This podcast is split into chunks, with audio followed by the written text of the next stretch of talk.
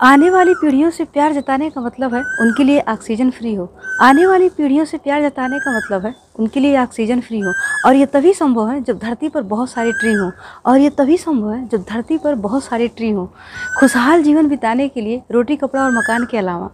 खुशहाल जीवन बिताने के लिए रोटी, कपड़ा और मकान के अलावा हवा, पानी और धूप जैसी कीमती चीज़ें फ्री हों। हवा, पानी और धूप जैसी कीमती चीज़ें फ्री हों। जब छाएगी धरती पर हरियाली, तभी जीवन में होगी खुशहाली। जब छाएगी धरती पर हरियाली, तभी जीवन में होगी खुशहाली। पेड़, पौधे और झरनों की छटा है सबसे निराली। पेड़, पौधे और झरनों की छटा है सबसे निराली। फलों और फूलों से जब लदी होंगी वृक्षों की डाली, फलों और फूलों से जब लदी होंगी वृक्षों की डाली, तभी बागों में गाएगी कोयल और बरसेगी घटा काली। तभी बागों में गाएगी कोयल और बरसेगी घटा काली। इस धरती को पेड़ और पौधों से सजाकर जीवन में तरक्की पाएँ। इस धरती को पेड़ और पौधों से सजाकर जीवन में तरक्की पाएँ। आने वाली पुस्तों के लिए धरती का कोना कोना महकाएँ। आने वाली पुस्तों के लिए धरती का कोना कोना महकाएँ। उपहार में दें उन्हें हम स्वच्छ और सुंदर धरती।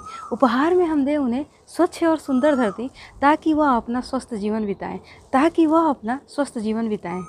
आने वाली पीढ़ियों की हम सब पर है ज़िम्मेदारी। आने वाली पीढ़ियों की हम सब पर है ज़िम्मेदारी। हरा भरा हो धरती का कोना, खुशियों के बने व्यापारी। हरा भरा हो धरती का कोना, खुशियों के बने व्यापारी। हम सब हैं अगर मानवता के पुजारी, हम सब हैं अगर मानवता के पुजारी तो पेड़ पौधे लगाने की अभी से करें तैयारी। तो पेड़ पौधे लगाने की अभी से करें तैयारी।